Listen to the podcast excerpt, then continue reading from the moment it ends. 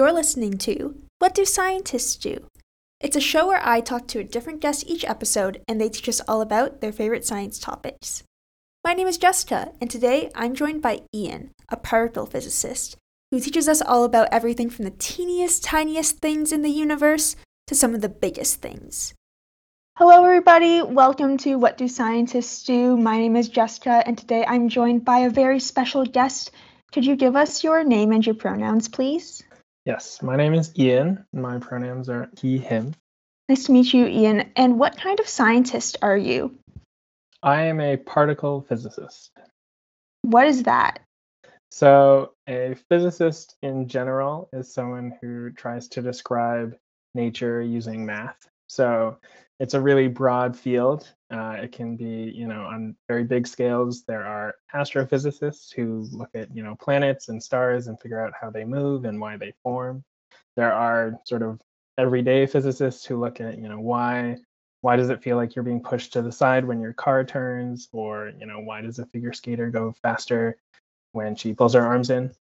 Um, but I am a particle physicist, which is the smallest scale. So if you zoom in to teeny tiny scales far beyond what you can see, so even smaller than anything you can see with a microscope, uh, you see that the, the universe is built of these things we call particles. They're like little building blocks that we use to make up everything else that we see. And I study uh, all the particles that we know about and looking for some that we, we think should exist, but we don't know exist for sure. And I study how they interact with each other. That's super cool. So you mentioned that lots of these are too small to be seen with a microscope. If we can't look at them with really powerful microscopes, then how do we know they're there? So there's a couple different ways we can see uh, their effects. So if we have a particle bump into something that we can see, it might, you know, produce a little bit of light, or it might move something. It'll create a little bit of energy. So we can see their effects sort of after the fact, or uh, and what I do is I'm a high energy experimental particle physicist. So we build these really, really big uh, experiments where we accelerate little particles to, you know, the fastest speeds we can on Earth, and we smash them together. And then what that does is it makes a big mess, and we see that mess as energy in what we call detectors. And these detectors are just fancy pieces of technology which are used to measure energy in various ways. And we see you know, it makes this big spray of energy when we collide these particles and we can see, you know, certain particles behave certain ways and that's how we can figure out what particles we made and what particles we started with and et cetera, et cetera. So this might have a really complicated answer. I'm not sure. I don't know much about particle physics. How do you get them going that fast?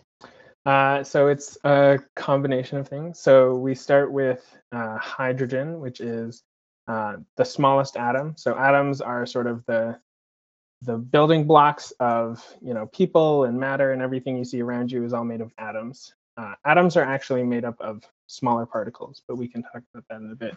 But basically, we take hydrogen, which is a gas, and we take off its electrons. So normally, hydrogen is made up of a proton, which is a bigger particle, and then a little electron that goes whizzing around it.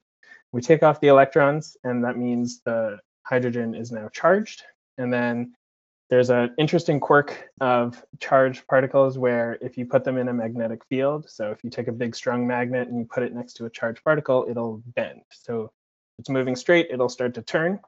And so what we do is we take a stream of this hydrogen, which is charged, and we put it in these huge magnets, the strongest magnets that are on Earth right now and uh, it starts to bend them and push them forward. And it, we basically send them around a big ring over and over again until they pick up more and more speed. And eventually, at some point, they're going, you know, a fraction or a very large fraction of the speed of light. And the speed of light is sort of the fastest thing in the universe, um, the fastest known speed. Nothing can go faster than it. So these particles are going very, very close to that speed. And it's basically just uh, magnets in a ring. And we circle them over and over again. Wow, that's very cool. What is that whole thing called? So the whole apparatus is called a particle accelerator. Uh, I work with um, ATLAS, which is one of the experiments on the Large Hadron Collider. So the LHC, Large Hadron Collider, is the world's largest particle accelerator. It's based in Switzerland, and it's actually so big that it has to sit on the border of Switzerland and France. So it's too big to be all within one country uh, because of where it is. So it's this huge ring, which we use to accelerate these particles. And then it has four main experiments on it. And I work for one of them, which is called ATLAS. It's the the largest experiment there. It's actually uh, the world's largest scientific experiment on Earth. So we get, you know, it's this this fun contrast where we I work for you know the world's biggest experiment to study the world's smallest stuff. Uh, but you just need these ginormous pieces of equipment to a get the particles up to that amount of energy and then also be able to see the mess you make. So the the ring itself is actually two rings because we send one particle in one direction and one particle in the opposite direction so that when they meet in the middle, they you know are going at each other instead of in the same direction and they can collide and spray us with a mess. That's really cool. How big is it? Do you know? Uh, it's a 27 kilometer ring. So the the ring around is 27 kilometers. And then my experiment that I work for is it's like a big cylinder. So it's like a big can. Uh, and the the diameter of the circle part of the can is 25 meters. So it's like 25 meters tall. And then it's about 40 meters uh, wide. So very, very big. Yeah, so even just like if this was a water slide for particles, which is how I'm imagining it, um, the water slide when you go into it would be 25 meters tall. So that's like a quarter of a soccer field by like 40 meters, which is like almost half the soccer field. So even just the tube part is so massive. The tube itself is a lot smaller. Um, okay. I mean, it's still very big for accelerating these particles. The the ring itself is probably a meter wide. I haven't actually seen it in person yet. Uh, I'm hoping to soon, but it's about a meter tall, the ring. So the tube is a meter tall, even though the particles are teeny tiny. But then when we collide them together, there's like four places where we actually smash them together. And those are the four experiments. And the one I work for is at one of the places where we collide them, and that's what's 25 meters tall and 40 meters wide. It's still really cool though. Mm-hmm. Um, that's a massive, massive experiment. That must have taken a lot of like cooperation to put together something that huge that crosses like the borders of multiple countries too. Um, do you yeah. know how many people have worked on it overall?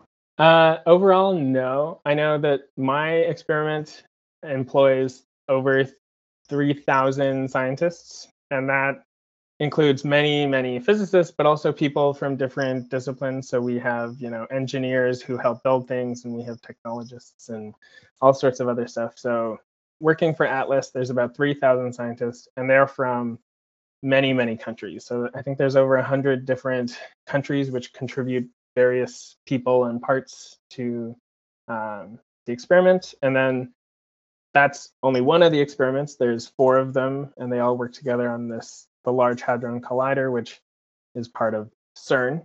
So CERN is sort of the house of the experiment and the uh, accelerator, and it's this huge international collaboration. So people from all over the place, uh, Russia, China, Chile, the United States, Canada, you know, just as an example, they all come together and work on a common goal, and it's actually really it's a really nice, you know, collaborative international effort to get this thing going because no one country could do it by themselves.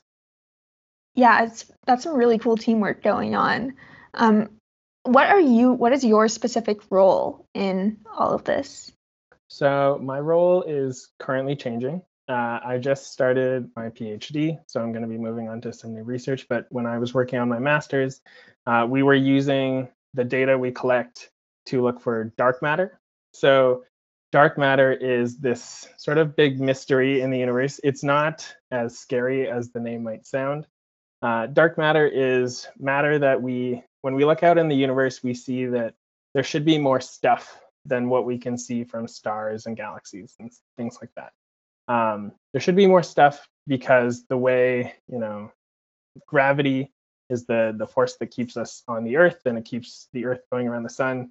And so we we're very confident in our ability to measure things using gravity.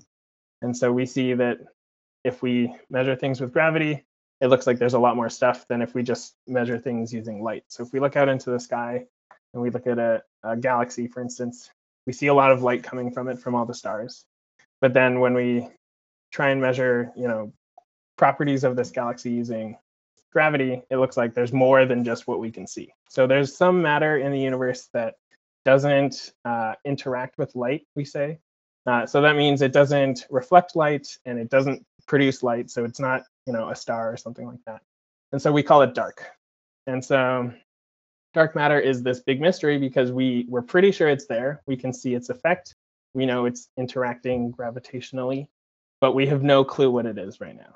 So there's a lot of there's been a lot of work uh, to try and uh, constrain what it means. So to constrain is like to reduce the possibilities of what dark matter could be. So that could be, you know, how fast can it be moving and how heavy can it be? And there's been a lot of work to try and figure out sort of reduce the range of those options.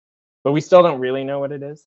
And so for my master's, what we were doing is we were looking at particle collisions that may have produced dark matter. So if you take two regular particles, you smash them together, you might produce dark matter. And then because of the way it works, you don't see dark matter in your detectors.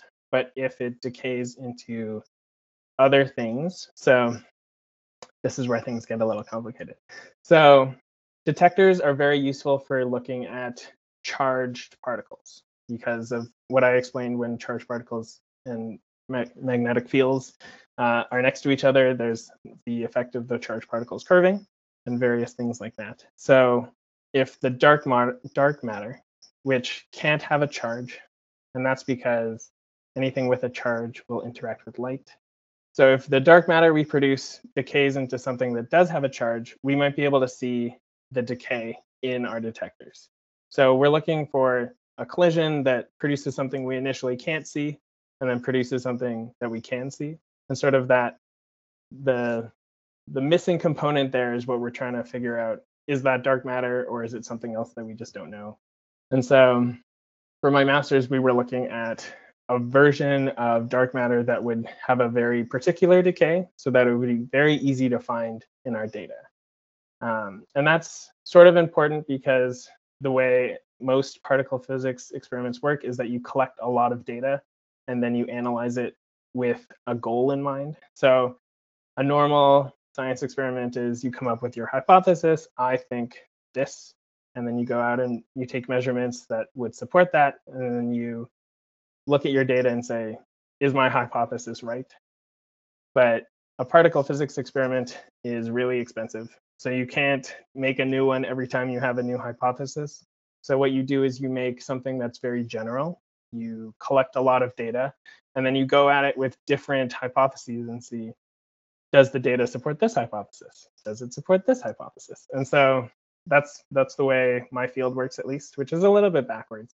And so we are going in with this hypothesis of some version of dark matter, and we're looking to see whether it's there. And we, we actually haven't finished the analysis, so we don't know yet. We could find it, we might not. Uh, it would be very exciting if we did. But yeah, so that's what I was working on.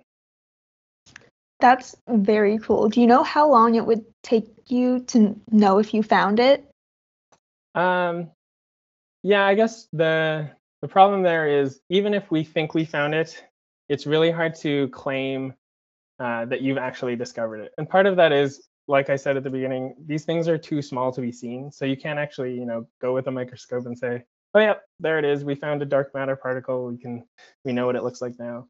So what we would say is if we found some sort of evidence for it, that means uh, there's you know evidence to support our theory. We would try and refine our theory, make it more uh, strict, and say like what are the the parameters of our theory. So what are the options? How heavy can the dark matter be? And you know what are the ways it can interact with other matter?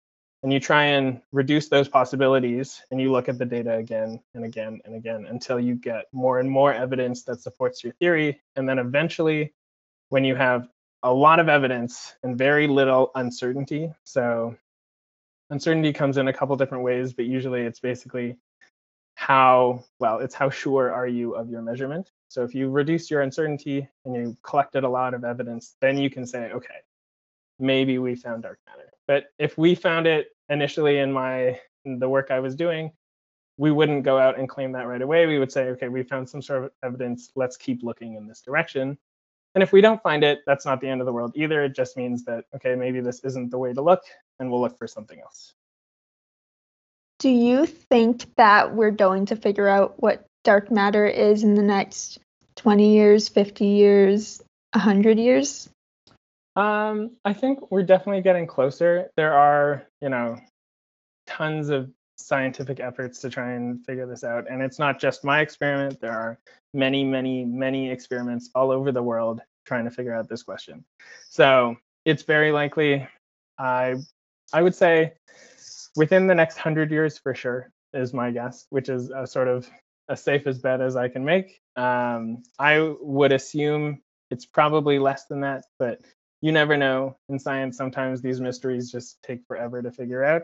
It's already been you know more than 90 years since we first discovered the initial evidence that led us to believe that dark matter exists. So there's been it's been a long time, but hopefully, as more and more people work on it, it will get closer to figuring it out.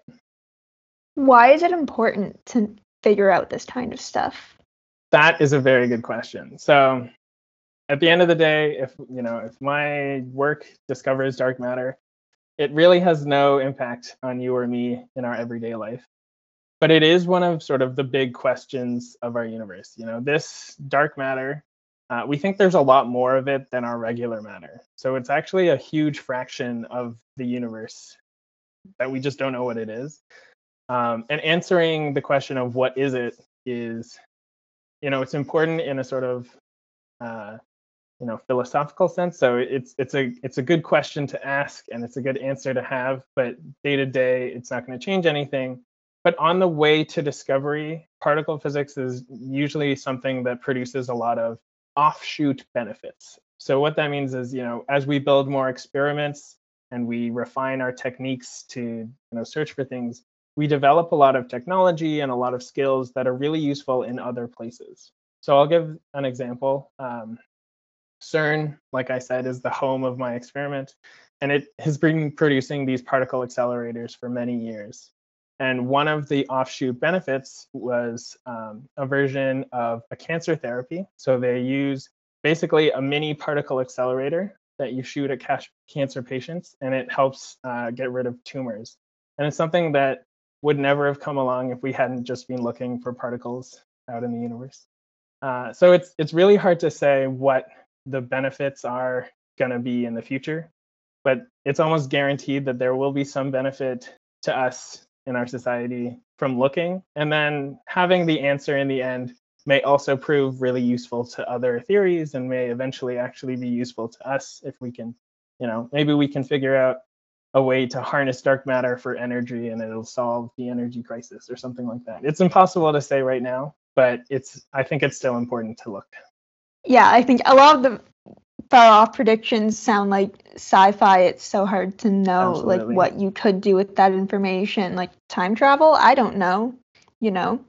Um, but it's still very, very cool and seems to have lots of benefits in the process. Oh yes, is there one thing that you think everyone should know about particle physics?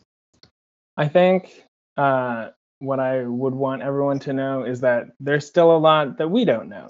So some of the biggest unanswered questions about our universe are still unanswered, and you know it's it's a matter of time until they hopefully get answered. But along the way, we're going to need people who are curious and interested and eager to dive into these really really big questions. And I think you know it's it's easy to look at something like particle physics, which has made you know tremendous progress in the past you know couple decades and think, okay, we're all done there. We know all the particles. Let's move on. But there's actually these huge unanswered questions that we still need people to try and address. And you know, I think it's a it's a fun and exciting field if you can get into it. And you know, we're always looking for new people.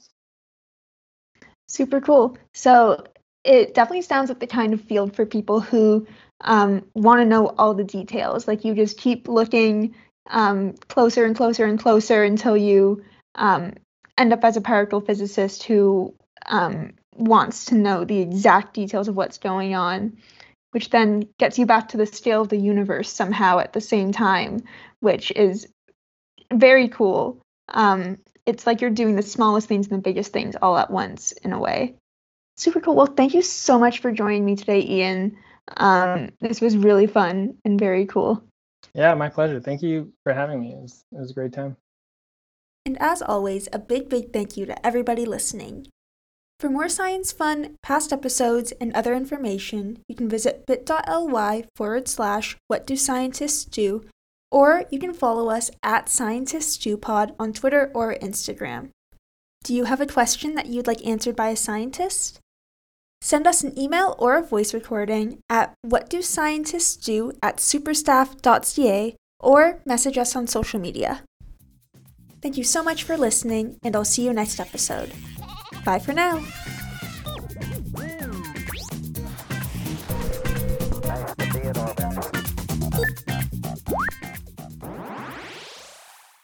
This show is made by Supernova at Dalhousie University, a network member of Actua.